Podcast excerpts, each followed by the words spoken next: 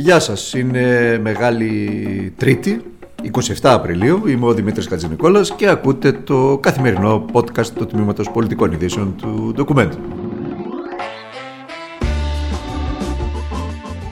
Αν κάτι μάθαμε από τη διαχείριση αυτής της κρίσης, ένα χρόνο τώρα και ειδικά από τον περασμένο Νοέμβριο, δηλαδή σχεδόν έξι μήνες, είναι ότι η κυβέρνηση αποφασίζει πραγματικά στο πόδι.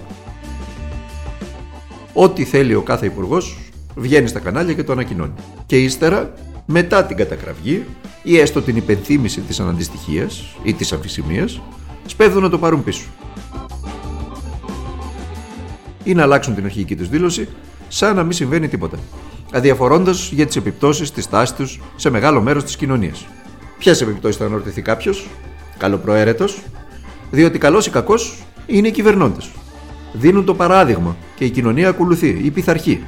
Ή δεν ακολουθεί και δεν πειθαρχεί, όταν διαπιστώνει ότι δεν υπάρχει σχέδιο, ότι δεν υπάρχει σοβαρότητα, αλλά όλα γίνονται και αποφασίζονται στο πόδι. Είτε γιατί υπήρξαν αντιδράσεις, είτε γιατί οι δημοσκοπήσεις δείχνουν μια ογκούμενη δυσαρέσκεια, είτε γιατί τους κράζουν, μέσα σε εισαγωγικά, οι αγαπημένοι τους δημοσιογράφοι, διότι χωρίς την αρρωγή των μέσων μαζικής ενημέρωσης δεν θα μπορούσαν να κάνουν όσα κάνουν ή να μην κάνουν όσα έπρεπε, αλλά δεν κάνουν. Γιατί τα λέμε όλα αυτά?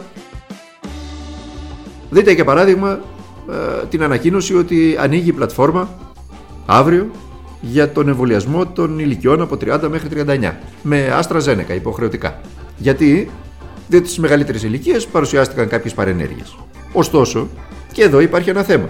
Ή καλύτερα μια σύσταση υπάρχει από τα πλέον επίσημα χείλη, το εμβόλιο της AstraZeneca να μην γίνεται σε γυναίκες οι οποίες σκοπεύουν να μείνουν έγκυες.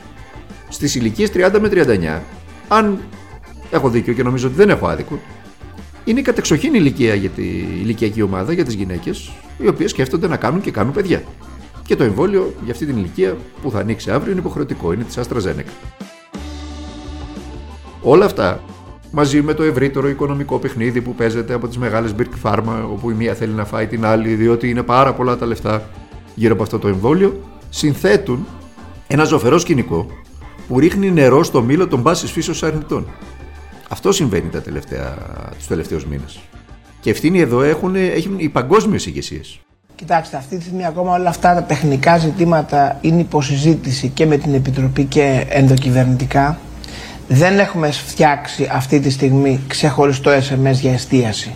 Όμως από την άλλη δεν θα καταργηθούν τα ες εμ ες, τα γενικά ες εμ ες, αυτά που ξέρετε, από την επόμενη εβδομάδα. Και εφόσον θα υπάρχει η απαγόρευση κυκλοφορίας μετά τις έντεκα, mm-hmm. καλό είναι όπως πηγαίνεις σε ένα εστιατόριο. Αν μένει, ας πούμε, σε ένα εστιατόριο που σε δίπλα το σπίτι σου, εντάξει, μπορεί να είσαι με τις έντεκα παρά πέντε, ας πούμε, να πληρώσεις και να φύγεις. Με τις έντεκα θα λειτουργεί το εστιατόριο. Αλλά αν είσαι μισή ώρα από το σπίτι σου, πρέπει να αριθμίσεις ανάλογα το χρόνο σου για να μην παραβιάσεις. Ναι, αλλά πρέπει και οι εργαζόμενοι του εστιατορίου να κλείσουν. Α, ήρθαμε και στα δικά μας τώρα. Αυτός ήταν, νομίζω δεν χρειάζεται συστάσεις, ο Υπουργός Αναπτύξεως, όπως θέλει να του αποδίδουμε τον τίτλο, στην καθαρεύουσα.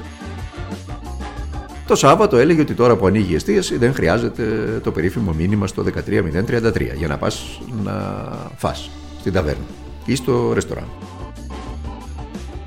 Και ότι ο κόσμος μπορεί να παραμείνει στα μαγαζιά ως την ώρα απαγόρευσης της κυκλοφορίας. Τώρα τα γυρνάει.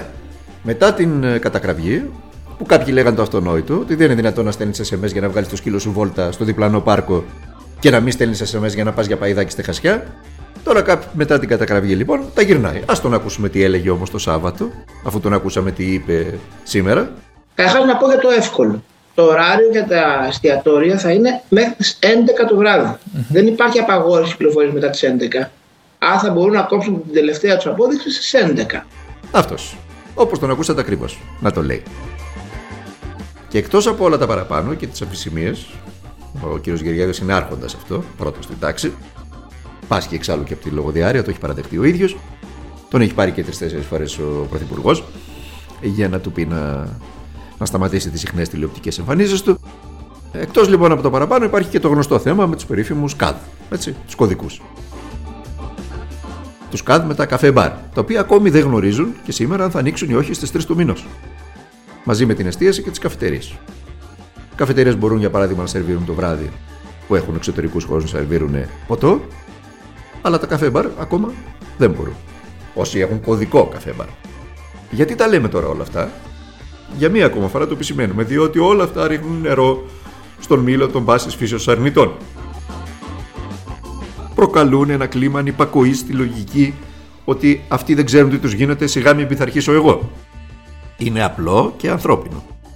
Και η λύση εδώ δεν είναι η αστυνόμευση, ούτε η τιμωρητική πολιτική. Δεν δίνει λύσεις η πολιτεία βάζοντας έναν αστυνομικό να ελέγχει κάθε αυτοκίνητο που θα βάλει τη σούβλα στο πορταγκάζ και θα φύγει για το χωριό, γράφοντας τα παλαιότερα των υποδημάτων της απαγορεύσης, και τους υπόλοιπους πολίτες οι οποίοι κάθονται στην, στις μεγάλες πόλεις, γιατί και εκείνοι θα ήθελαν να φύγουν και να πάνε στο χωριό. Λύση είναι η σοβαρότητα, η εμπιστοσύνη, ο σεβασμός στην πολιτεία, ο σεβασμός στην εξουσία, στην εκάστοτε αιρετή εξουσία που αποφασίζει για μας χωρίς εμάς. Τι λέω τώρα στην Ελλάδα της χρεοκοπίας των τριών μνημονίων και των εκατοντάδων conditionalities, ήγουν των προπετούμενων αυτών των περίμενων που έχουν, τον περίφημο που έχουν σκύψει στη ζωή μας.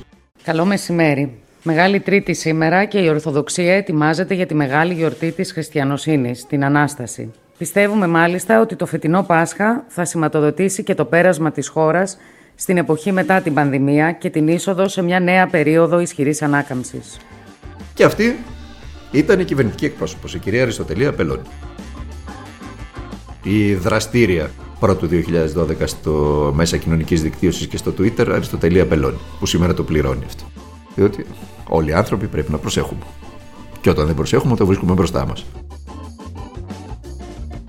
Θα σχολίαζε κανείς ότι στην κυβέρνηση, ακούγοντας την κυρία Μπελόνι σήμερα, δεν έχουν το Θεό τους. Ήταν από το σημερινό briefing, την ενημέρωση των πολιτικών συντακτών. Θα σχολίαζε λοιπόν κάποιος σήμερα ότι στην κυβέρνηση Μητσοτάκη δεν έχουν το Θεό τους. Ακόμη και το Πάσχα το έντυσαν με το κυβερνητικό αφήγημα. Προσέξτε, όχι της εξόδου από την πανδημία. Ακόμη χειρότερα, από την ανάκαμψη της ελληνικής οικονομίας. Διότι άντε να δεχτούμε ότι ο καλός Θεούλης, μέρες που είναι, μπορεί να βάλει το χεράκι του και να μας γλιτώσει από τον κορονοϊό που μας ταλαιπωρεί ένα χρόνο τώρα. Για την ανάκαμψη της οικονομίας, βρε Θεόφοβη, τι ακριβώς θα κάνει ο Θεός. Και θα σηματοδοτήσει η ανάστασή του την ανάκαμψη της ελληνικής οικονομίας. Εδώ δεν έκανε όταν τη χρεοκοπούσατε. Θα σπεύσει να κάνει τώρα και να μας βγάλει από, την, από τα μνημόνια και τα περιοριστικά μέτρα. Αφήστε που διεκδικείτε διαστόματος τον περισσότερο στελεχό σας και τη δόξα των μνημονίων και λέτε τους δανειστές που μας τα επέβαλαν, τα conditionalities, να μην σας κλέβουν τη δόξα. Διότι είναι στο πολιτικό σας και ιδεολογικό σας ντι εν έι.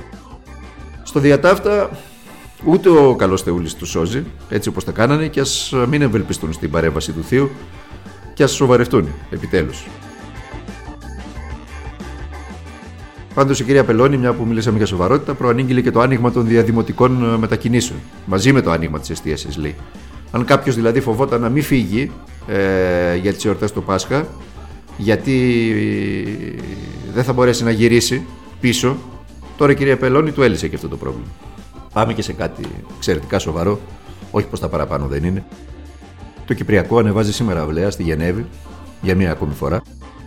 Και για μία ακόμα φορά, βέβαια, κάποιοι ισχυρίζονται ότι θα είναι η τελευταία πριν την οριστική διχοτόμηση. Να το πούμε αυτό, να μην κρυβόμαστε. Το τοπίο μοιάζει και είναι ναρκοθετημένο στη Γενέβη. Η Αθήνα και η Λευκοσία μιλάνε για διζωνική δικοινοτική ομοσπονδία, το ίδιο και ο Οργανισμός Ηνωμένων Εθνών και το Συμβούλιο Ασφαλείας δηλαδή του ο η ε. Και ο κ. Γκουτιέρες. Η Αθήνα και η Λευκοσία, ή η Τουρκία, συγγνώμη, μιλάει. Ερντογάν για δύο κράτη ή έστω μια χαλαρή, πολύ χαλαρή συνομοσπονδία. Όπου το μόνο που θα τους συνενεί είναι ο διαμερισμός των ε, φυσικών πόρων ε, νοτίως της Κυπριακής Δημοκρατίας. Αυτό εννοεί ο κύριος Ερντογάν. Η πρώτη λύση όμως έχει πολύ δύσκολα θέματα. Τα βρήκαμε μπροστά μας και στο Μον Πελεράν και στο Κράν Μοντανά. Ε, όπως για παράδειγμα η εκπεριτροπής Προεδρία, το Υπουργικό Συμβούλιο, οι πλειοψηφίες για τη λήψη των αποφάσεων. Δεν είναι μόνο το εδαφικό, το οποίο πιστέψτε με δεν είναι το μείζον, όσο και αν αυτό ακούγεται παράξενο. Ο πραγματικός φόβος όμως είναι ότι άλλη μια παράταση σε ένα θέμα που εκκρεμεί πάνω από μισό αιώνα πολύ δύσκολα θα δοθεί. Αλλά και εδώ ε, πολύ δύσκολα κάποιος θα μπορέσει να α, μιλήσει ε, ή αν θέλετε να μυριστεί τι ακριβώς μπορεί να συμβεί στην, στη Γενέβη, διότι το Κυπριακό πλέον είναι ένας εξαιρετικά πολυπαραγοντικός, ε, ένα πολυπαραγοντικό θέμα. Εξαρτάται και από την πορεία των, του ενεργειακού στην Νοτιοανατολική Μεσόγειο και, για τις, και την πορεία των σχέσεων της και, Τουρκίας με, την, με τις Ηνωμένες Πολιτείες της Αμερικής και με την Ευρώπη. Εμπλέκονται πολύ, οπότε ε, εδώ θα είμαστε εμείς να το συζητάμε, να τα βλέπουμε όλα και να τα συζητάμε στο καθημερινό podcast του Τμήματος Πολιτικών Ειδήσεων του Document. Μέχρι αύριο, ε, να περνάτε, να είστε καλά και πάνω απ' όλα να προσέχετε τους εαυτούς σας και τους οικείους σας, τα αγαπημένα σας πρόσωπα. Τίποτα στη ζωή, όπως λέμε σχεδόν κάθε μέρα, κάθε μέρα το λέμε και πρέπει να το λέμε, τίποτα στη ζωή δεν μας προσφέρονται.